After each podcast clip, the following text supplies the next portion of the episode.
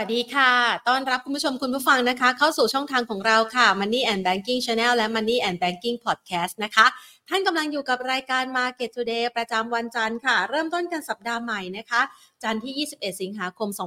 2566 กับดิฉันแพนนทิประดานะคะสำหรับบรรยากาศการลงทุนของตลาดหุ้นไทยนะคะ ในช่วงสัปดาห์ที่ผ่านมาเราเริ่ม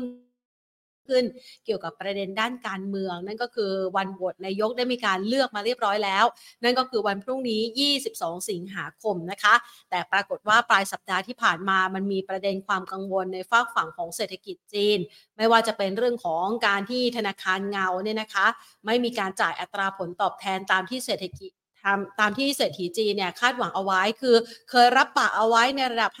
5-6%พอถึงเวลาจ่ายจริงจ่ายไม่ได้ตามเป้านะคะ ก็เลยสร้างความวิตกกังวลเกี่ยวกับเรื่องของสภาพคล่อง ในขณะที่ทางด้านของ Evergrande เองนะคะ ก่อนหน้านี้เป็นประเด็นเรื่องของสภาพคล่อง ด้านอสังหาริมทรัพย์ก็มายื่น ขอพิทักษ์ทรัพย์ในการที่จะป้องกันตนเองล้มละลายด้วย ในกรณีดังกล่าวนี้เนี่ยนะคะก็เลยสร้างความวิตกกังวลทำให้ตลาดหุ้นในโซนเอเชียเมื่อปลายสัปดาห์ที่ผ่านมา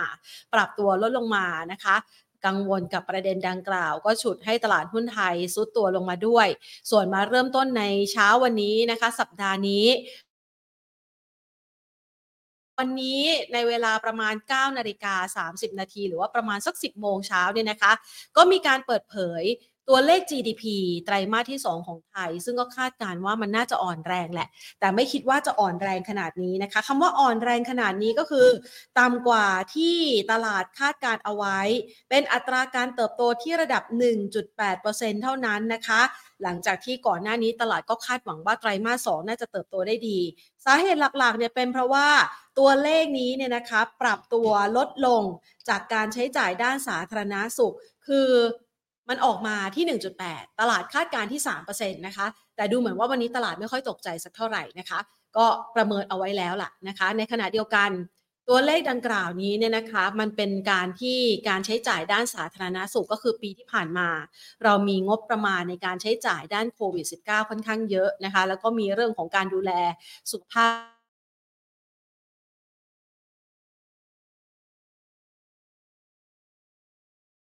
อ่อนแรงด้วยการส่งออกของไทยยังคงได้รับผลกระทบจากภาวะเศรษฐกิจโลกที่กดดันนะคะทำให้แนวโน้มการส่งออกของไทยเนี่ยใน 3 ไตรมาสที่ผ่านมายังคงมีอัตราการชะลอตัวลง ก็เลยกดดัน และวันนี้เองก็เลยมีการปรับเป้านะคะ การเติบโตของเศรษฐกิจไทยคือลดกรอบบนลงมา เหลืออยู่ที่ 2.5ถึง3%นะคะ ในขณะที่วันพรุ่งนี้วันนี้รู้เรื่องของเศรษฐกิจไปแล้ว วันพรุ่งนี้นะคะ 9โมงเช้านะคะน่าจะจับตากันเป็นประเด็นสำคัญแหละเพราะว่าทางด้านของอดีตนายกรัฐมนตรีคุณทักษิณชินวัตรเองนะคะมีกำหนดที่จะกลับมาไทย ในขณะที่ช่วงบ่ายก็จะมีการโหวตนายกรัฐมนตรี ซึ่งล่าสุดเนี่ยทางด้านของพรรคเพื่อไทยเองยืนยันนะคะ เสนอชื่อคุณเศรษฐานะคะ ในการโหวต ในครั้งนี้ แล้วก็มีการระบุถึงรายละเอียดต่างๆ ที่ออกมาจากการที่นัดหมายเอาไว้ว่าจะถแถลงข่าวในช่วงบ่ายวันนี้นะคะ โดยที่จะมีการผลักดันมาตรการใน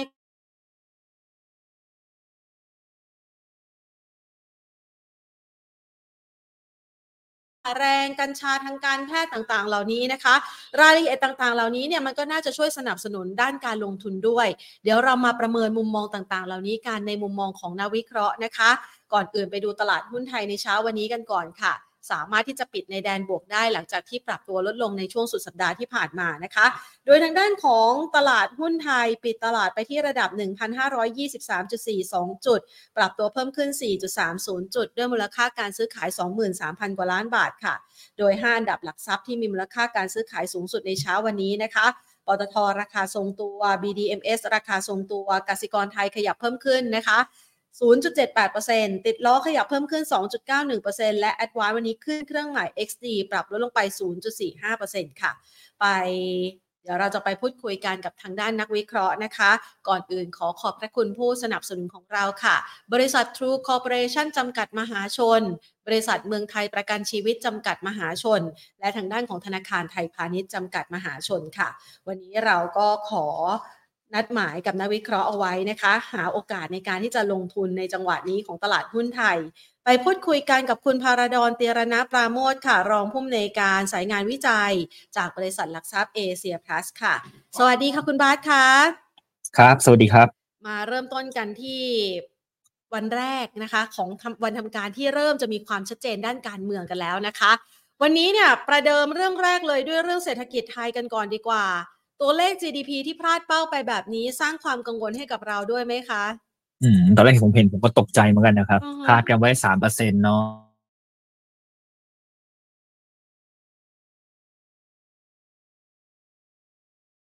เป้าทั้งปีเลยนะครับ จากตอนแรกให้ไว้สามจุดห้านะมาเหลือที่สองจุดห้าถึงสามเปอร์เซ็นต์นะครับก็ถ้าเฉลี่ยเฉลี่ยก็มาณสองจุดเจ็ดห้าอย่างนี้ก็ถือว่าลดเป้าลงมาเยอะพอสมควร นะครับผมทีนี้พอไปดูไส้ในนะครับว่า GDP ไตรมาสที่สองเนี่ยนะครับถ้าเราแบ่งเอ่อทางด้านเครื่องยนต์ของเขาเนี่ยออกมาเป็นห้าหกส่วนนะครับทั้งด้านของการบริโภคการใช้จ่ายภาครัฐอะไรต่างๆเนี่ยนะครับ มาดูกันจริงๆเนี่ยตัวที่มันหายไปมันเป็นการใช้จ่ายภาครัฐนะครับลบ 4.3%แล้วก็การลงทุนภาครัฐนะครับลบ 1.1 นะครับแล้วการนำเข้านะครับลบ 2.4%นะครับส่วนพวกการบริโภคทางด้านเอกชนอะไรอย่างนี้ก็ก็ยังถือว่ายังโตได้ดีอยู่นะครับการลงทุนเอกชนอะไรอย่างนี้ดังนั้นไส้ในส่วนใหญ่ก็จะเป็นทางด้านของภาครัฐเนาะภาครัฐเป็นหลักเพราะว่าน่าจะเริ่มเป็นช่วงของการเปลี่ยนผ่านรัฐบาลนะครับดังนั้นก็ไม่น่าจะค่อยกังวลมาก อีกอย่างหนึ่งตัวเลข GDP เนี่ยแต่มาที่สองเนี่ยมันบ่งบอกถึงผลประกอบการที่ผ่านมาแล้วนะ บื้องต้นผมลงไปดูผลประกอบการนะครับสำหรับไตรมาสที่สองเนี่ยที่ออกมาเนี่ยเอ่อกำไรอยู่ประมาณสัก2.24 แสนล้านนะครับ แต่ว่าถ้าให้เปรียบเทียบกับ GDP ได้เนี่ยเราลบพวกเอ่อพลังงานออกไปปิโตออกไปแล้วก็แบงก์ออกไปเนี่ยต้องบอกว่ามันใกล้ๆกันเลยนะครับก็ก็โตประมาณนั่นแหละนะครับเล็กๆน้อยๆประมาณสักหนึ่งจุดแปดหนึ่งถึงสามเปอร์เซ็นต์อะไรประมาณนี้นะครับดังนั้นผมว่าตลาดน่าจะพอที่จะ รับรู้สำหรับประเด็นนี้ไปนะครับ แล้วก็ถ้าตัวเลขในการดอปเนี่ยส่วนใหญ่เป็นทางด้านของการลงทุนการใช้จ่ายภาครัฐเนี่ยถ้ามีรัฐบาลใหม่อะไรเข้ามาผมว่าตัวตัวเลขพวกนี้อาจจะถูกเติมเต็มขึ้นมาได้นะครับก็อาจจะเป็นการตกใจช่วงสั้น ๆ ถ้ามาวิเคราะห์ไส้ในกันแล้วผมว่าเอ่อยังพอที่จะเห็นแนวโน้มการฟื้นต่อได้อยู่ครับ ค่ะ แสดงว่าก็มาในช่วงจังหวะพอดีพอดีเลยนะคะ เพราะว่าสัปดาห์นี้เราจะมีการโหวตนายกรัฐมนตรีกันแล้วในวันพรุ่งนี้นะคะ พร้อมกับการจับตาเหตุการณ์สำคัญทางด้านการเมืองด้วย นั่นก็คือการกลับมาของคุณทักษิณชินวัตรนะคะ อดีตนายกรัฐมนตรีของไทย ตรงนี้เองเนี่ยเรามีการประเมินสถานการณ์และซีเน a ริโอไว้ยังไงบ้างคะคุณบาสบอกเลยว่าประเมินไม่ถูก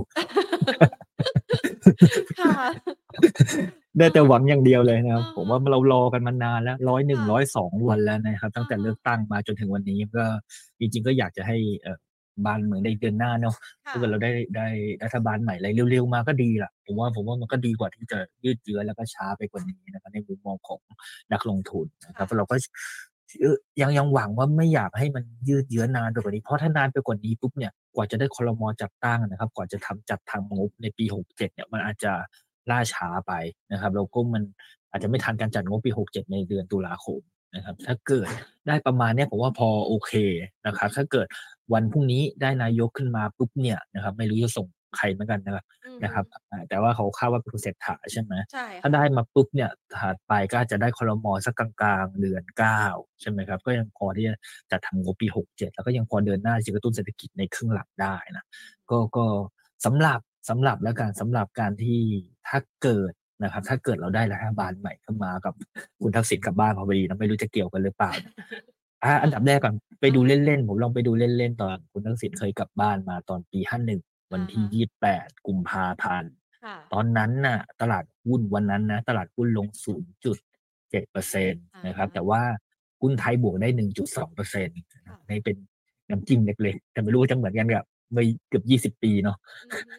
15 16 17ปีที่แล้วใช่ไหมค่ะเออแล้วก็สำหรับการเมืองนะครับ ถ้าเกิดเราต้องบอกว่าเรากดดันมาร้อยกว่าวัน แล้วผมว่าตลาดน่าจะตอบรับเรื่องความสุญญากาศเนี้ยมาพอสมควรนะครับ ถ้าไม่ได้ยืดเยื้อไปนานนะหลังจากนี้ผมว่ามันก็มีทิศทางที่จะ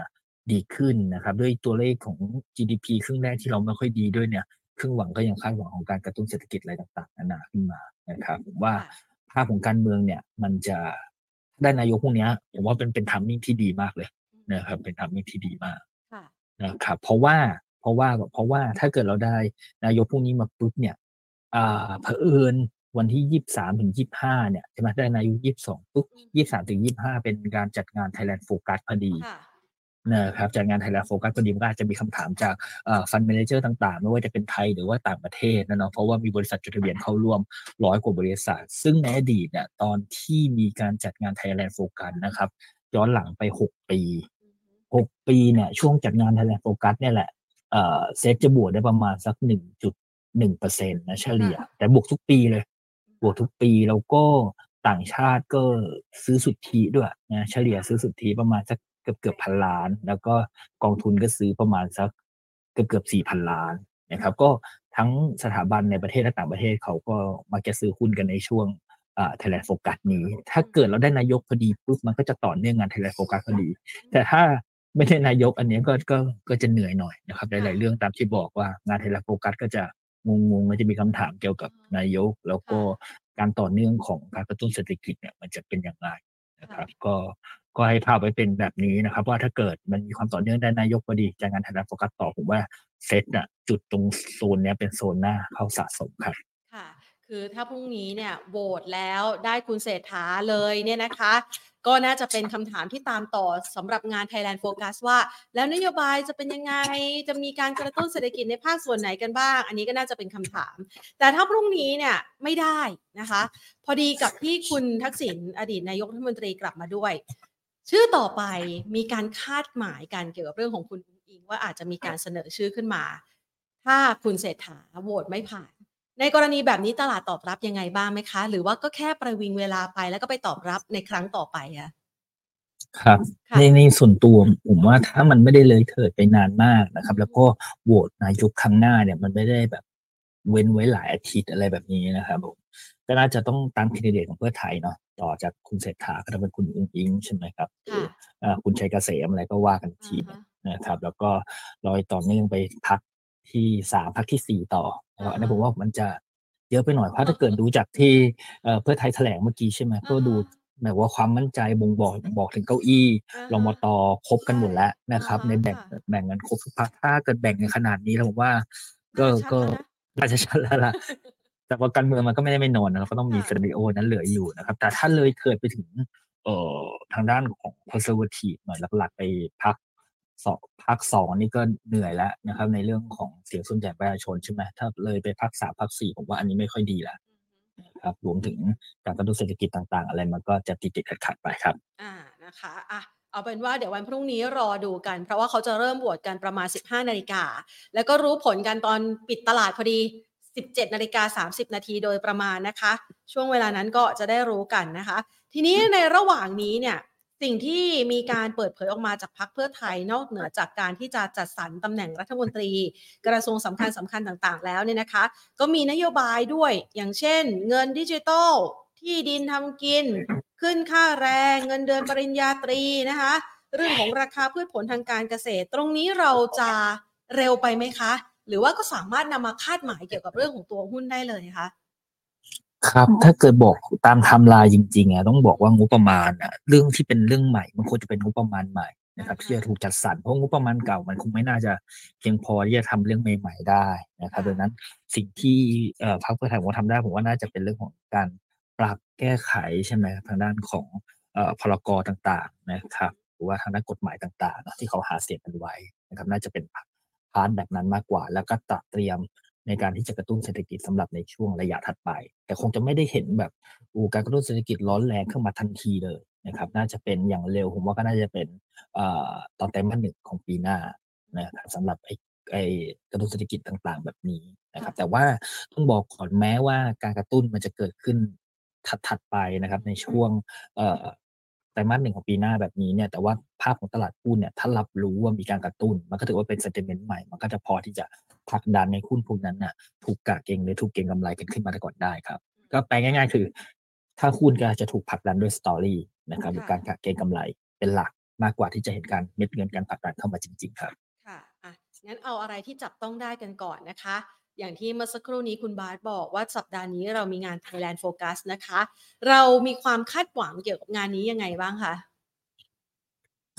สำหรับความคาดหวังของงานนี้นะครับผม ก็ ไม่ไม่ได้คาดหวังอะไร อยากให้น้อยเราเราแค่ไปเห็นในอดีตว่าอดีตมันมันก็ยังขยับขึ้นได้ดี แล้วเพอเอิญปีนี้มันมันมาต่อเนื่องเนาะกับกับการที่เอ่อโหวตนายกพอดีผมว่าเรียกว่าเอ๊ะมันก็น่าจะคาดหวังได้เยอะกว่าทุกๆปี บางปีขึ้นได้สองจุดสี่เปอร์เซ็นเลยนะครับผมแล้วก็ว่าเอสเตมันก็ก็มีโอกาสนะครับ อย่างเช่น ฟันโฟในช่วงที่ผ่านมาเนี่ยพอมันใกล้จุดปลายในการเปลี่ยนผ่านที่จะได้รัฐบาลและเนี่ยในความคาดหวังนะถ้าจำกันได้เลย ตอนที่ก่อนหน้านี้เนาะที่เราน่าจะเห็นการโหวตอะไรที่เอคาดหวังว่าว่าจะมีการเปลี่ยนผ่านรัฐบาลปุ๊บเนี่ยออตอนนั้นโฟลก็ไหลเข้านะครับโฟลก็ไหลเข้า แต่ว่าพอโดนเบรกในการเลือกตั้งออกไปเนี่ยหลายสัปดาห์เลยแบบนี้นะครับมาจนมาถึงวันที่นี้เนี่ย อันนี้ก็ก็โฟก็ชะลอนะครับแต่ทั้งนี้ทั้งนั้นเนี่ยถ้ามาดูฟันโฟของบ้านเราเนี่ยผมว่ามันดูดีขึ้นนะครับ ม้ว่าเราจะเห็นขายสุทธิอยู่นะ แต่ว่าเราไปดูเทียบกับประเทศอื่นๆเนี่ยในเดือนที่ผ่านมาต้องบอกว่าเขาขายเราน้อยสุดนะครับเมื่อเทียบกับพวกอินโดนีเซีย เกาหลีใต้ ญี่ปุ่นอะไรแบบนี้นะครับ เขาขายเราน้อยสุดแล้วนะครับผมว่าว่า flow มันน่าจะพอที่จะมาสนับสนุนได้ด้วย แล้วก็มีงาน Thailand Focus เข้ามาพอดีนะก็เลยสามอย่างนี้แหละ flow ชะลอนะครับเอ่อถ้าได้เลือกเอ่อโหวตได้นายกพอดีแล้วก็ต่องาน Thailand Focus เลยก็เลยทำให้ความคาดหวังของงาน Thailand Focus ปีนี้ก็จะเด่นกว่า ปีอื่นๆครับค่ะถ้ามองจากกราฟเองเนี่ยนะคะ ก็เริ่มมา sideway รอประเด็นบวกแล้วนะคะ ต่อจากนี้ไปเนี่ยเรามองในทิศทาง sideway up มากกว่า sideway down ใช่ไหมคะ เพราะว่าสัปดาห์ที่ผ่านมาระหว่างที่เรารอปัจจัยเหล่านี้เนี่ยก็มีปัญหาเรื่องของเศรษฐกิจจีน เรื่องของอสังหาริมทรัพย์จีนที่อาจจะกลับมาสร้างความวิตกกังวลอีกครั้งหนึ่ง เรามองแนวโน้มการเคลื่อนไหวของตลาดหุ้นไทยยังไงบ้างคะ ผมมองว่าจริงภาพโลกต้องบอกก่อนภาพโลกมันดูแย่จริงๆนะครับมันอึดอัดแต่ว่าไทยเราเพลินลงมาเยอะกว่าคนอื่นเขาเนาะแล้วหลังจากนี้ก็เลยดูแข็งแรงกว่านะครับ ภาพโลกที่ดูแย่ถ้าถ้าย้อนกลับไปทั้งฝั่งของสหรัฐเองเนี่ย เราเห็นภาพของบอลยูสิบปีอะมันดีดเด้งขึ้นมาแรงมากนะครับ ในช่วงหนึ่งเดือนที่ผ่านมาขึ้นจากสามจุดเจ็ดไปสี่จุดสามเปอร์เซ็นก็คือในช่วงหนึ่งเดือนที่ผ่านมาเขามีการขึ้นดอกเบี้ยแค่ศูนย์จุดสองห้าเอง แต่บอลยูสิบปีขึ้นมาเร็วสุด ๆ เลย การขึ้นมาเร็วแบบนี้มันแปลว่าคนลงทุนในตราสารหนี้เนี่ยก็ขาดทุนเยอะแล้วก็ในมุมหนึ่งเวลาเอ่อยิวสูงสูงแบบนี้นะครับ มันจะเป็นแรงจูงใจที่ทำให้เม็ดเงินจากตลาดหุ้นย้ายไปสู่ตลาดตราสารหนี้นะครับ หรือว่าตลาดถ้าตามกลไกเขาเรียกว่าตลาดหุ้นจะถูกซื้อขายบน PE ที่มันต่ำลงในภาพแบบนี้นะครับอันนี้ของสหรัฐก่อนเราก็เลยเห็นพวก NASDAQ พวกเอ่อเอ่อทางด้านของตลาดหุ้นสหรัฐเนี่ยลงแรงมากใช่ไหมครับในช่วงหนึ่งเดือนที่ผ่านมา จีนเองก็โดนด้วยนะครับในเรื่องของความกังวลเรื่องของ Evergrande นะครับแล้วเลยภาพโลกเนี่ยดูไม่ค่อยไม่ค่อยดีนะครับสำหรับเซนติเมนต์ตลาดหุ้น แต่ว่าในไทยเราเองก็ก็ตามการคาดหวังแหละว่าด้วยความครึ่งหลังเนี่ยมันมันมีโอกาสที่จะดูดีกว่าครึ่งแรกเพราะครึ่งแรกเรากังวลเรื่องการเปลี่ยนผ่านทางการเมืองมาการเมืองมาระดับหนึ่งแหละนะแล้วครึ่งหลังอาจจะค่อนข้างที่จะดีขึ้นแล้วโฟล์ก็ค่อนข้างที่จะชะลอการขาย แล้วก็ เข้ามาสะสมด้วยเหมือนกันนะครับเรามองเรามองครึ่งหลังดูดีขึ้นนะครับไซเวอัพนะครับสำหรับแนวต้านในสัปดาห์นี้ผมว่ากรอบก็ได้อยู่พันห้าร้อยสิบห้าจนถึงพันห้าร้อยสี่สิบห้านะครับ ถ้าเบิร์ดเบรกหนึ่งห้าสี่ห้าไปได้เนี่ยพันห้าร้อยเจ็ดสิบจุดครับ ค่ะ ค่ะอะเดี๋ยวเราจะได้มาประเมินนะคะ ภาพในลักษณะแบบนั้น แต่ถ้าเรามองปัจจัยเศรษฐกิจโลก มีดาวไซด์ไหมคะ ปัจจัยเศรษฐกิจโลกก็ต้องบอกว่ามีดาวไซด์ได้นะครับ เพราะว่าจีนเลยจีนเป็นหลักเลยนะครับ เพราะว่าพอจีนออกมาเป็นแบบนี้เนี่ยจีนเขาเป็นเอ่อผู้ที่เศรษฐกิจใหญ่สุดนะในการค้านะที่ใหญ่สุดในโลกนะครับคู่ค้าของหลาย ๆ ประเทศที่ใหญ่ที่สุดด้วยนะครับรวมถึงไทยเราด้วย เราก็เป็นคู่ค้ากับจีนถึงประมาณสักยี่สิบสองเปอร์เซ็นต์นะครับถ้าเกิดจีนกระตุ้นไม่ขึ้นอะไรไม่ขึ้นเนี่ยอันนี้ก็จะจะลำบากหน่อยแล้วกับภาพรวมของเศรษฐกิจโลก อันนี้ก็เป็นสิ่งที่ ต้องระมัดระวังนะครับสำหรับความเสี่ยง แต่ถามว่าตอบรับไปไหมเนี่ยส่วนตัวผมมองว่า ก็ตอบรับไปเยอะนะหุ้นจีนแต่แรกก็คาดหวังว่าจะดีกัน แต่ว่ามันก็ปีนี้ก็ถือว่าลงมาเยอะใช่ไหมครับ ลงมาค่อนข้างที่จะเยอะมากนะครับสำหรับประเด็นนี้ และจีนก็ไม่ได้เคยเจอเรื่องแบบนี้ครั้งเดียวนะเขาก็เคยเจอมาหลาย ๆ ครั้งเหมือนกันนะครับ แค่เมื่อเช้าที่ลงต่อเพราะว่ากระตุ้นเศรษฐกิจไม่ได้ร้อนแรงเหมือนกับที่ตลาดคาดเอาไว้คาดว่าจะลดดอกเบี้ยเยอะกว่านี้ ออกมาลดเพียงแค่0.1%เท่านั้นเองนะครับก็อันนี้เป็นความเสี่ยงที่บอกเอาไว้ แต่อีกส่วนหนึ่งผมว่ามองตลาดหุ้นไทยนะเออเราต้องแยกเรื่องกันนำที่บอกว่าเขาโดนกดดันเรื่องอะไรก่อนยี่บอลยูสิบปีเขาโดนกดดันนำที่บอก แต่บ้านเราบอลยูสิบปีไม่ได้ขึ้นแรงเหมือนเขา เราจาก 2.5 กว่าขึ้นไปเป็นแค่ 2.7 กว่าเองนะครับ เราขึ้นไปแค่ 10 กว่าบิบ10 กว่าบิบเราขึ้นดอกเบี้ยมา 25 บิบแสดงว่าไอ้มันขึ้นน้อยกว่าดอกเบี้ยที่ขึ้นอีก ดังนั้นแรงกดดันของการขึ้นดอกเบี้ยของเราหรือว่ายูที่มันสูงขึ้นเนี่ย ไม่ได้แรงเหมือนกับต่างประเทศนะครับ แต่ว่าจีนอันนี้ก็เป็นปัจจัยหลักที่เราต้องติดตามต่อ ว่าถ้าเขากระตุ้นเศรษฐกิจแล้วฟื้นขึ้นมาได้ดีเนี่ยปกติก็จะดีกับไทยเราไปด้วย เพราะว่าลองไปดูหุ้นไทยกับหุ้นจีนเนี่ยวาดกราฟออกมาเนี่ยแทบจะเหมือนกันเลยนะครับนั่นก็เหมือนจะคาดหวังว่าถ้าจีนดีขึ้นไทยอาจจะดีขึ้นด้วย อันนี้ก็เป็นความเสี่ยงที่ที่มอนิเตอร์ครับค่ะอะ งั้นเรามาดูปัจจัยที่เป็นปัจจัยหนุนในสัปดาห์นี้กันก่อนแล้วกันนะคะ เพราะว่าประเด็นเรื่องของการเมืองเนี่ยเรารอมานาน เราแนะนำการลงทุนยังไงบ้างคะ ระหว่างที่เรากำลังรอไซด์เวย์อัพกรอบนี่อยู่สักประมาณ 1,545 ขึ้นไปนะคะ เป็นกรอบแนวต้านนะคะ มีรูมอยู่ตรงนี้ก็พอสมควร พอทำกำไรได้เล็ก ๆ น้อยๆ แบบนั้นนะคะ แนะนำยังไงคะคุณบาสผมส่วนส่วนตัวนะ ส่วนตัวมองว่า ดาวไซด์มันค่อนข้างที่จะจำกัดสำหรับตลาดหุ้นไทยไม่รู้คิดไปเองหรือเปล่าเอาไปว่าเป็นความคิดส่วนตัวแล้วกันนะครับผมเอ่อดังนั้นเลยเนี่ยดังนั้นเลยสำหรับหุ้นเนี่ย เราก็เลือกแบบ เอาเรื่องบวกทั้งหมดในสัปดาห์นี้มามัดรวมกันเลยแล้วกันนะครับ ก็เป็นหุ้นที่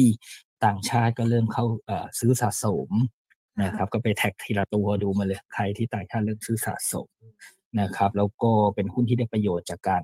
เปลี่ยนผ่านทางการเมือง นะครับถ้าเกิดเราได้รัฐบาลปุ๊บน่าจะมีการกระตุ้นเศรษฐกิจความคาดหวังอะไรแบบนี้หุ้นพวกนี้จะได้ประโยชน์นะครับ แล้วก็อันดับที่สามก็คือเป็นหุ้นที่เข้าร่วมงาน Thailand Focus ด้วยนะครับ ก็ต่างชาติขยับทยอยซื้อแล้วนะครับเอ่อได้ประโยชน์จากการเป็นผ่านทางด้านการเมือง แล้วก็อ่าได้เข้าร่วมงาน Thailand Focus สามส่วนนี้มัดรวมกันผมว่าก็เป็นอะไรที่น่าจะพอที่จะสตองแข็งแรงมากกว่าหุ้นตัวอื่นๆนะครับค่ะสามส่วนนี้มัดรวมกันตีออกมาเป็นท็อปพิกได้ตัวไหนบ้างคะ ก็สำหรับท็อปพีคนะครับ ถ้าหลักๆมีอยู่สามตัวนะครับ ก็เก็งกำไรหนึ่งตัวแล้วกันนะครับ ตัวแรกก็แนะนำเป็นเอ่อเอ่อ True นะครับ True นะครับ ก็ต้องบอกว่า True เนี่ยเอ่อก็ผ่านถ้าจำกันได้เนี่ย True ในราคาตอนก่อนเกิดเอ่อก่อนเลือกตั้งเนี่ยอยู่ก็เจ็ดจุดเจ็ดห้าบาท ตอนนี้ก็ลงมาเหลือหกบาทกว่าเนาะก็ถือว่าลงมาค่อนข้างที่จะเยอะนะครับ แล้วก็ถูก ผูกไปด้วยว่าเป็นหุ้นที่เชิงกับ ทางการเมืองเนี่ยแรงกดดันที่เขาโดนกดดันมาเยอะๆเนี่ยผมว่าน่าจะเริ่มที่จะฟื้นขึ้นมาได้นะครับฟื้นขึ้นมาได้ แล้วก็อีกขยักหนึ่งเม็ดเงินที่จะมาหนุนเนี่ยเพื่อนทูเนี่ย เมื่อวันเสาร์มีประกาศตัวเอ่อดัชนีฟุตซี่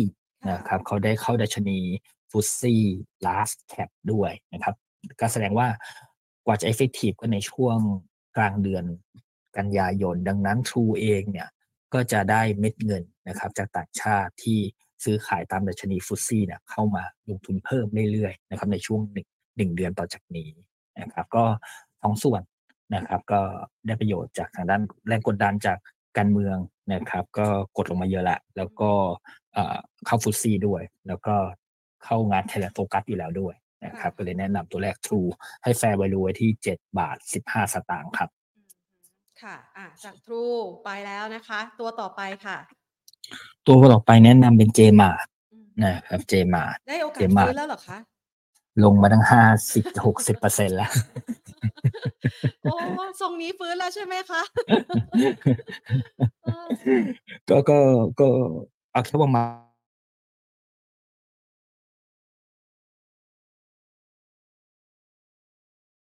ด้านจริง ๆ ต้องบอกเจมส์ในสัปดาห์ที่ผ่านมาต่างชาติก็ซื้อด้วยนะซื้อสุทธิเล็กๆน้อยๆด้วยเหมือนกัน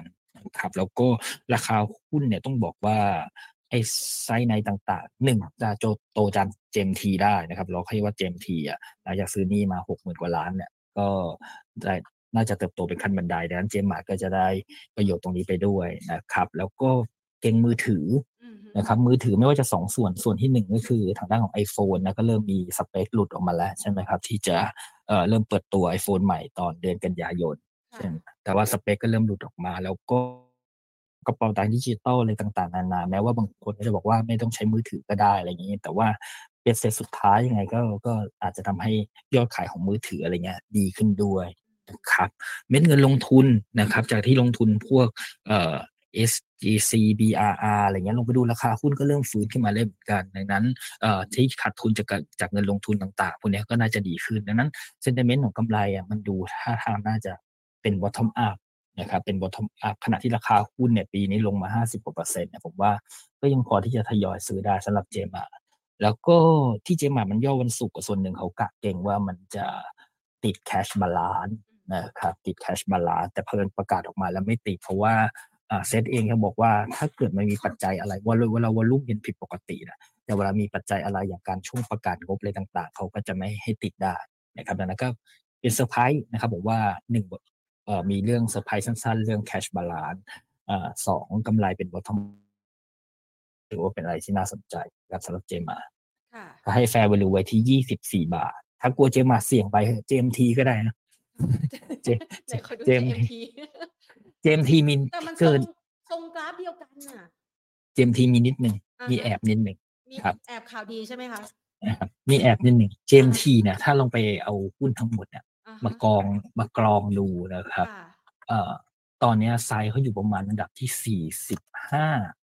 สี่สิบห้าอะไรอย่างนี้ได้นะครับไซส์ใหญ่สุดเขาอยู่ประมาณเนี้ยมันแสดงให้เห็นว่าถ้าเขายังรักษาระดับ เอ่อหุ้นอยู่แค่ตรงนี้เลยเนี่ยเขาจะกลับเข้าอยู่เซ็ตห้าสิบ นะครับกลับถึงเซ็ตห้าสิบก่อนนั้นก่อนก่อนหน้านี้ลงมาเพราะว่าหลุดเซ็ตห้าสิบด้วยใช่ไหมนะครับแต่ว่าถ้าเกิดมันเป็นแบบนี้ปุ๊บเนี่ยเขาจะกลับมาเซ็ตห้าสิบซึ่งก็ยังไม่มีใครบอกนะครับนะว่าก็ก็เป็นอะไรที่พอกะเก่งได้นะครับ ถ้าคนกำไรแข็งแรงมันต้องเป็นเจมทีถ้าเกิดจะเอ่อชอบแบบความเสี่ยงเสี่ยงวิ่งวิ่งแรงๆหน่อยก็เป็นเจมนะครับครับ ตัวสุด ท้ายใช่ไหมตัวที่ตัวที่สามตัวที่สามแนะนำเป็น อันนี้ตัวเล็กหน่อยนะครับสภาพคล่องน้อยหน่อยเป็นโพลีนนะครับ TPIPL นะครับ Polene Polene นี่ก็จะเป็นหุ้นที่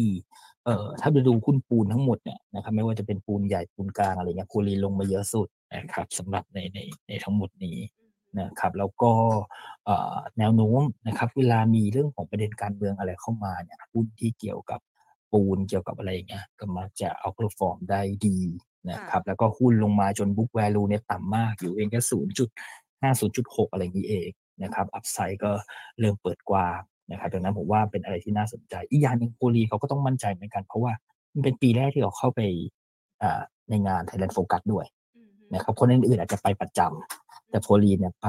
ปีนี้เป็นปีแรกเลยนะผมว่าเออราคาหุ้นที่ลงมาเยอะตอบรับกำไรที่มันหายไปเยอะแล้วเนี่ย เจเนอเรชันเริ่มน่าสนใจ แล้วก็มี sentiment ของการเมือง แล้วก็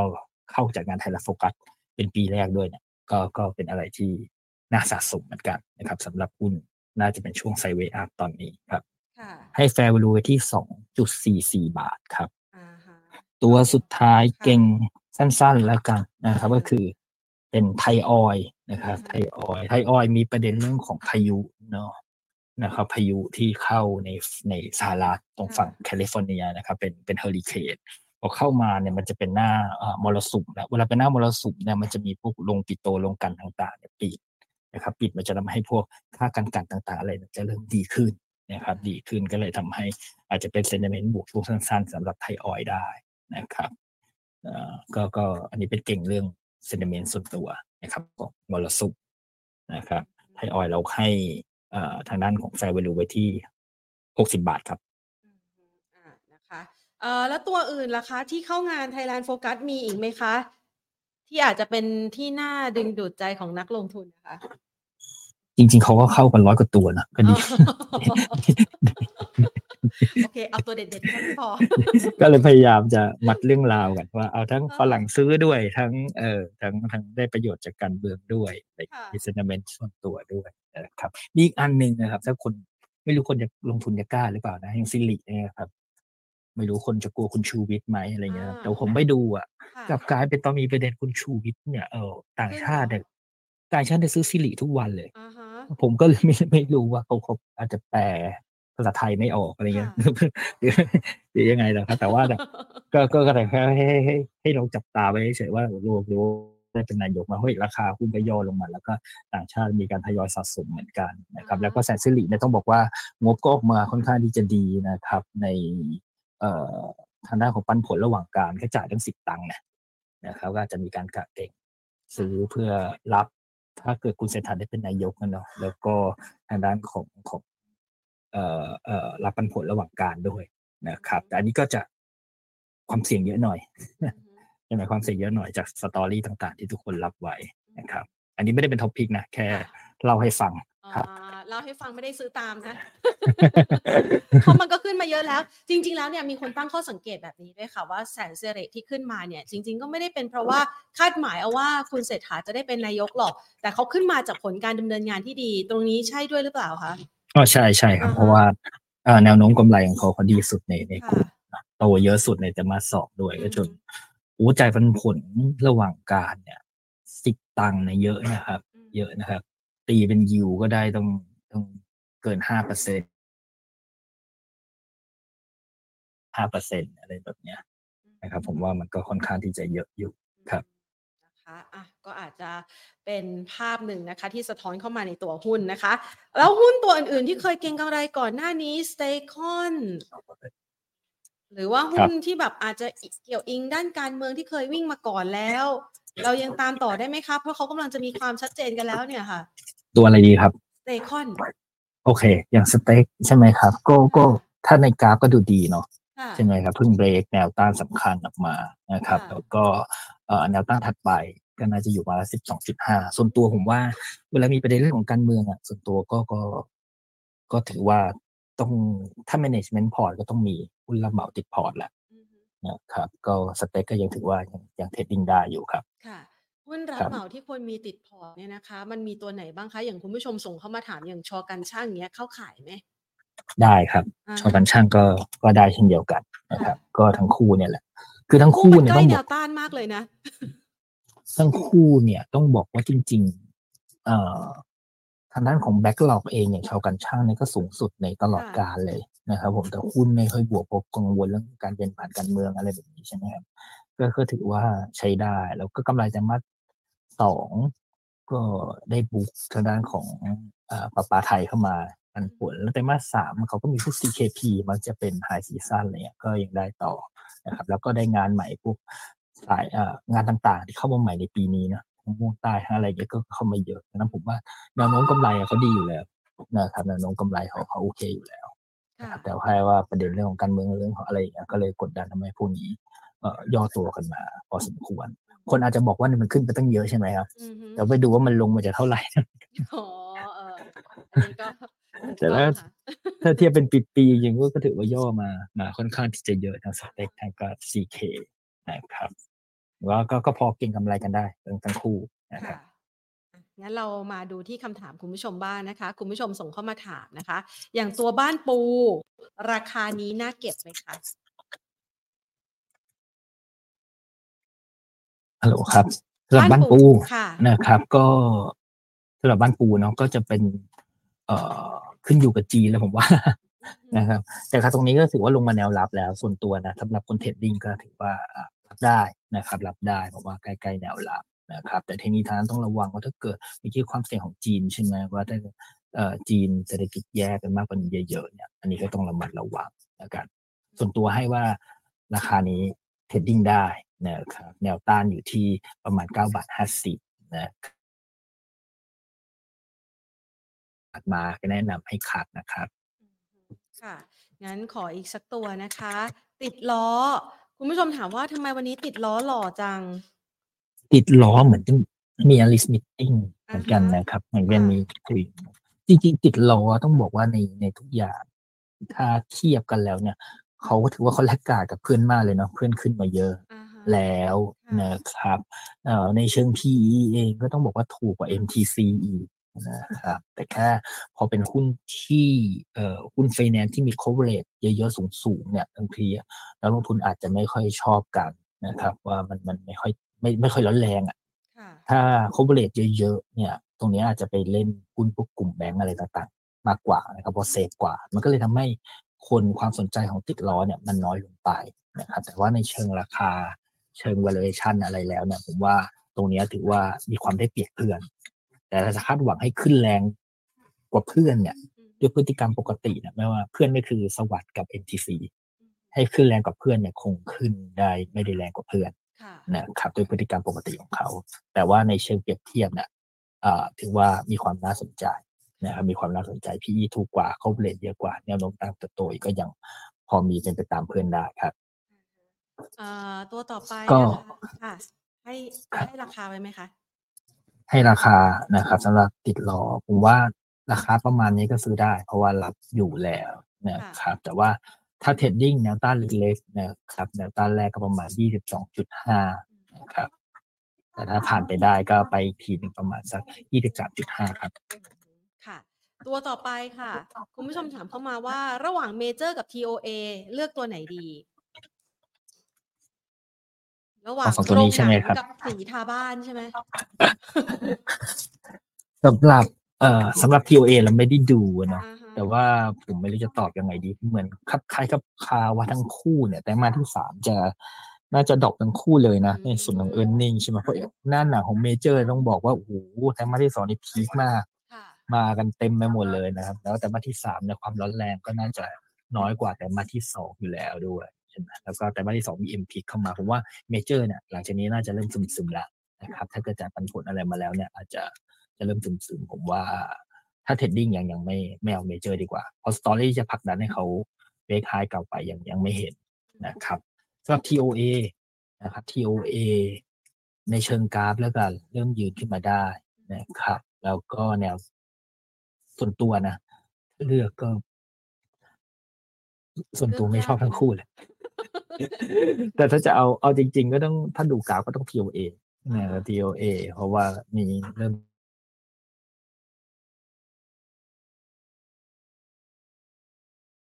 แรกอยู่ที่ TOA นะครับ ที่ยี่ยี่สิบเจ็ดจุดสองห้ายี่สิบเจ็ดจุดห้าได้อีกสักบาทหนึ่งค่ะนะครับ แล้วก็ถ้าเชียร์เลยก็ลุ้นให้ปิดแก็บนะครับ ที่โซนประมาณเกือบสามสิบาท แต่ว่าทั้งนี้ทั้งนั้นต้อง ที่ต่างไปนิดนึงนะ TOA เนี่ยปกติปกติเวลาหน้าฝนแล้วฝนตกหนักเนี่ยก็ผลประกอบการก็จะจะจะชะลอด้วยเหมือนกันใครทาสีบ้านนะอะประมาณนั้นตัวลอกแต่แต่แค่ดูที่ราคามันก็พอพอน่า trading นะครับครับค่ะแต่ถ้าดู story ก็ไม่ได้ support อย่างนั้นครับนะคะอะงั้นตัวสุดท้ายขอแนวรับของ K-Bank หน่อยค่ะเคแบงค์นะครับค่ะต้องได้รัฐบาลข่วร้ยยัง ต้องได้รัฐบาลนะครับอ่าฮะถ้าได้รัฐบาลเนี่ยเคแบงค์ก็น่าจะดีขึ้นมานะครับค่ะสำหรับเคแบงค์แนวรับนะครับ แนวรับผมเอ่อให้อยู่ที่ประมาณสักร้อยยี่สิบเจ็ดบาท แต่ถามว่าซื้อราคานี้ไหมก็พอซื้อได้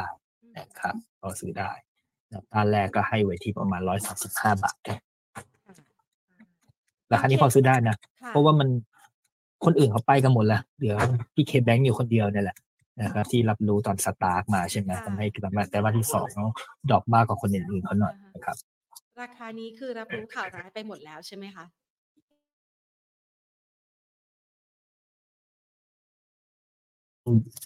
มันมีสองเรื่องนะครับ เรื่องแรกคือเอ่อเรื่องแรกคือภาพเนี่ยราคาหุ้นมันลงมาเยอะกว่าคนอื่นๆเขานะครับ พอดอกเบี้ยอยู่ระดับสูง valuation ก็เอ่อ บุ๊กก็ยังไม่ได้สูงมากเนี่ยแบบนี้ก็มีโอกาสไปได้ แต่แค่ว่าเวลามีเซน t เมนต์เรื่องของการชะลอการขึ้นดอกเบี้ยขึ้นมา อันนี้ก็อาจจะทำให้แบงก์เนี่ย อาจจะไม่อาจจะซึมๆได้เหมือนกันนะครับค่ะ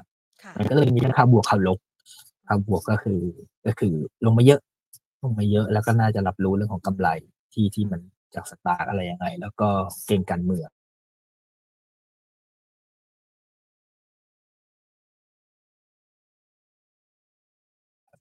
ก็ทำอย่างนี้ยแหละ trading ผมว่าพอได้นะครับใช้กราฟช่วยเข้ามาไว้อย่างเงี้ยราคาตรงนี้ก็โซนสะสมได้ ตรงโซนร้อยยี่สิบเจ็ดถึงร้อยยี่สิบเก้าเนี่ยแหละนะครับรอยแนวต้านอยู่ที่ร้อยสามห้าก่อนครับค่ะอะ เอาไว้นะคะ ให้คุณผู้ชมใช้ประกอบการตัดสินใจในการลงทุนนะคะ ไว้วันพรุ่งนี้นะคะ คุณบาสเรามาลุ้นเรื่องของการเมืองไปพร้อมกันนะคะ เพื่อที่จะไปปลดล็อกนู่นแนวต้านหนึ่งห้าสี่ห้าตามที่คุณบาสว่าไว้นะคะ ครับผม ไว้ข้อมูลไว้อันหนึ่งเลยไหมได้ยิบางนดีเลยค่ะ ว่าไงบาคะงบางอย่างเดี๋ยวแค่เอาเก็บไว้เฉยผมว่าเอาในส่วนตัวแล้วมองว่าเซ็ตมันมีเออดาวไซด์ที่ค่อนข้างที่จะจำกัดนะครับผมไปเห็นตัวเลขว่า จริงๆต่างชาติในแอบสะสม พวกเออเขาคอคอออปชันไปเยอะมาก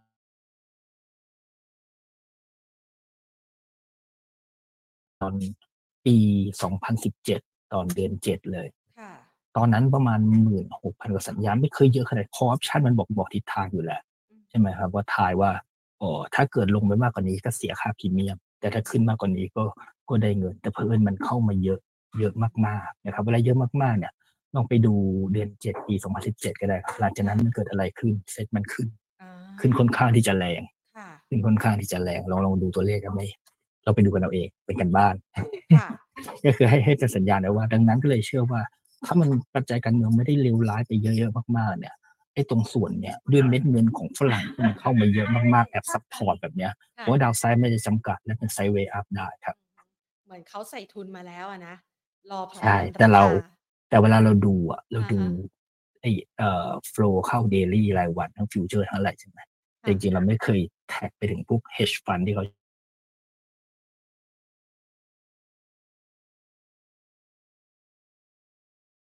ในการ support ไว้ผมว่าเราก็เลยเชื่อว่า downside น่าจะค่อนข้างที่จะจำกัดสำหรับตลาดหุ้นไทยครับอ่านะคะโอ้โห นี่โปรดิวเซอร์เราเปิดให้ดูเลยนะ เป็นกราฟนะคะ ช่วงเดือนสิงหาคมนะหลังจากที่ปี 2017 เนาะช่วงนั้นอ่าก็แต่อาจจะ sideway แคบๆ แล้วพอหลังจากนั้นเดือน 8 ก็วิ่งขึ้นเลยนะครับใช่ไหมคะอืมอะเยอะไหมใช่ไหมไปพันใช่พันนู่นเลยเนาะ เออเออเออพอบอกพันนู่นเดี๋ยวให้คุณผู้ชมดูก่อน เอาไป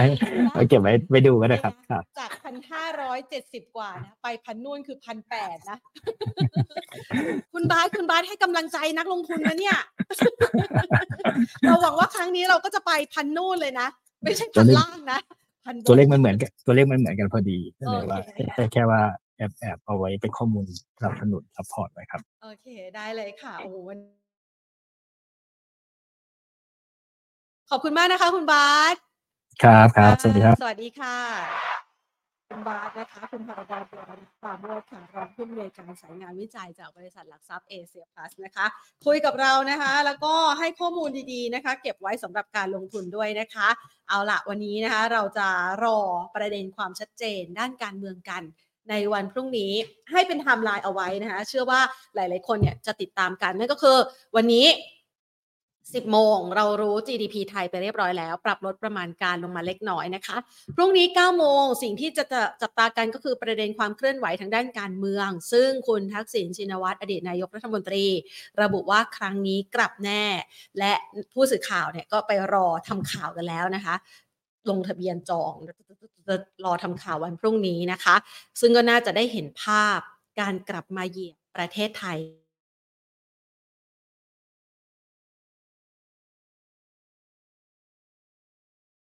ทางเวลาสักประมาณ 15 นาฬิกา ก็จะเริ่มเปิดโหวตนายกรัฐมนตรี ซึ่งคาดหมายกันว่าระยะเวลาการโหวตเนี่ยจะใช้เวลาประมาณ 2 ชั่วโมงกว่าๆ2ชั่วโมงเศษๆนะคะ ซึ่งก็น่าจะไปเสร็จกันตอนประมาณสัก 17นาฬิกา30 นาทีและระหว่างนี้อัปเดตความเคลื่อนไหวล่าสุดให้คุณผู้ชมฟังนะคะ เผื่อว่าใครยังไม่ได้ไปอ่านนะคะ ข้อมูลทางด้านการเมืองก็คือว่าล่าสุดเนี่ยพักเพื่อไทยมีการประกาศนะคะ เกี่ยวกับรายละเอียดในการจัดตั้งรัฐบาล เดี๋ยวแพนสรุปให้คุณผู้ชมฟังนะคะ นั่นก็คือวันพรุ่งนี้สรุปง่าย ๆเลย เสนอชื่อคุณเศรษฐาแน่นอนในการโหวตนายกรัฐมนตรีนะคะ แล้วก็มีการผนึกนะคะพักสองลุงตั้งหน้าเดินหน้าตั้งรัฐบาล 11 พักรวมทั้งสิ้น 314 เสียง แบ่งโคต้าเก้าอี้รัฐมนตรีนะคะ ก็เริ่มมีการจัดสรรรายละเอียดกันเรียบร้อยแล้วนะคะ อันนี้เป็นการถแถลงแล้วก็ให้รายละเอียดจากนายแพทย์ชนละนานสีแก้ว หัวหน้าพักเพื่อไทยนะคะ โดยที่ระบุนะคะบอกว่าในการเดินหน้าการจัดตั้งรัฐบาลในครั้งนี้ ก็จะใช้นโยบายหลักในการบริหารประเทศ นั่นก็คือดิจิทัลวอลเล็ตที่ดินทำกิน ขึ้นค่าแรงขั้นต่ำ 600 บาทภายในปี 2570 นี่ปี 2566 นะคะ ในระยะเวลาประมาณ 4 ปี 3-4 ปีข้างหน้า เงินเดือนปริญญาตรี สตาร์ทขั้นต้นเลยนะคะ 25,000 บาท เกณฑ์ทหารโดยสมัครใจ เพิ่มราคาพืชผลทางการเกษตร แก้ปัญหาความขัดแย้งและสร้างสันติภาพที่ยั่งยืนในจังหวัดชายแดนภาคใต้ เดินหน้ากัญชาทางการแพทย์และสุขภาพค่ะ พร้อมทั้งเรื่องของการแก้รัฐธรรมนูญให้เป็นประชาธิปไตยมากขึ้น ป้องกันปราบปรามการทุจริตการประพฤติมิชอบนะคะ และก็ยังคงไว้ในส่วนหมวดที่เกี่ยวข้องกับพระมหากษัตริย์นะคะ แล้วก็มีรายละเอียดเกี่ยวกับเรื่องของพักเนาะเอาเป็นว่าเดี๋ยววันพรุ่งนี้ เขาโหวตเลือกได้ เดินหน้าทุกสิ่งทุกอย่างได้นะคะเดี๋ยวเราจะมาสรุปรายละเอียดให้ฟังกันอีกครั้งหนึ่งนะคะ นี่ก็เป็นภาพหนึ่งที่นักลงทุนไทยรอกันอยู่ และเมื่อสักครู่นี้ก็ได้ข้อมูลสุด Exclusive นะก็คือจริง ๆ แล้วเนี่ยเป็นข้อมูลนะคะในหลาย ๆ ตลาดที่มันบ่งชี้ว่า ณ ปัจจุบันเนี่ยนักลงทุนต่างชาติเขามองหุ้นไทยยังไง มันมีทั้งตลาดที่เป็นตลาดอนุพันธ์ แล้วก็ตลาดปกตินะคะ ตลาดอนุพันธ์เนี่ยมันก็จะมีสัญญา call option นะคะ เป็น call แล้วก็เป็น put นะคะ put ก็คือขาย call ก็คือซื้อ ที่เมื่อสักครู่นี้เนี่ยคุณบาสให้ข้อมูลเอาไว้ก็คือว่า call ก็คือว่าเขาเนี่ยไปสั่งคำสั่งซื้อนะคะ เอาไว้ถ้าหากว่าพอเราสั่งซื้อมากๆในตลาดอนุพันธ์นะคะ ก็คือไป call ไว้ ถ้าหุ้นขึ้นเขาเบ t ว่าหุ้นขึ้นไง ถ้าหุ้นขึ้นเราถึงจะได้กำไร ดังนั้นนะคะมันก็ใช้ได้ทุกตลาดนะคะ เวลาที่เจ้ามือหลักๆเนี่ยเขาไปเปิด call หรือว่าเปิดซื้อส่วนใหญ่แล้วก็จะมีการผลักดันราคาขึ้น อันนี้เป็นหลักการนะในสินทรัพย์ต่างๆนะคะ เอามาเล่าฝากกันแต่เดี๋ยวรอจับตาสำหรับตลาดหุ้นไทย เช่นเดียวกันในตลาดอนุพันธ์อย่างทองคำเนี่ยมันก็มีสัญญา future มีสัญญาเป็น spot นี้ใช่ไหมคะ ถ้าหากว่า เขาเปิด put เอาไว้เยอะ ๆ ก็คือเห็นแล้วถึงแนวต้าน เปิด put ไว้เยอะๆ ก็คือคาดการณ์แล้วว่ามันจะลงนะคะ มันก็จะมีจังหวะของการผลักดันราคาไล่ขายทุกราคาในลักษณะแบบเนี้ยนะคะ เพื่อที่จะเก็บเอากำไรจากพุทธที่เคยเปิดสัญญาเอาไว้ในลักษณะแบบนั้นนะคะ ก็อธิบายให้เข้าใจกันง่าย ๆ สั้น ๆ แบบนี้ เผื่อว่าจะเอาไปประกอบใช้เวลาที่เราหาข้อมูลต่างๆ มาได้ ใช้ได้ทั้งการลงทุนในตลาดหุ้นไทยในสินทรัพย์รูปแบบต่างๆ หรือแม้กระทั่งตัวหุ้นที่มันสามารถผูกพ่วงไปกับกับซิงเกิลสต็อกได้นะคะ ก็คือสรุปง่ายๆมีแบบเขาเรียกว่าอะไรเป็น put option เป็น call option อย่างเงี้ยนะคะในตลาดเงินพันก็สามารถใช้ได้นะคะ หรือจะเป็น DW อ่า DW ก็ใช้ได้เช่นเดียวกันนะคะ เอาละวันนี้นะคะมาพูดคุยกันในวันที่เป็นช่วงหัวเลี้ยวหัวต่อ เดี๋ยววันพรุ่งนี้มีเหตุการณ์สำคัญหลากหลายเลยทีเดียวค่ะ แล้วเดี๋ยวจะสรุปฝากกันนะคะ พรุ่งนี้นี่พิเศษด้วยนะ เราจะมาจับยามสามตาสำหรับตลาดหุ้นไทยกันนะคะ พยากรณ์ดวงหุ้นด้วย ดูซิว่าจะน่าสนใจขนาดไหน พรุ่งนี้กลับมาติดตาม วันนี้ลากันไปก่อน สวัสดีค่ะ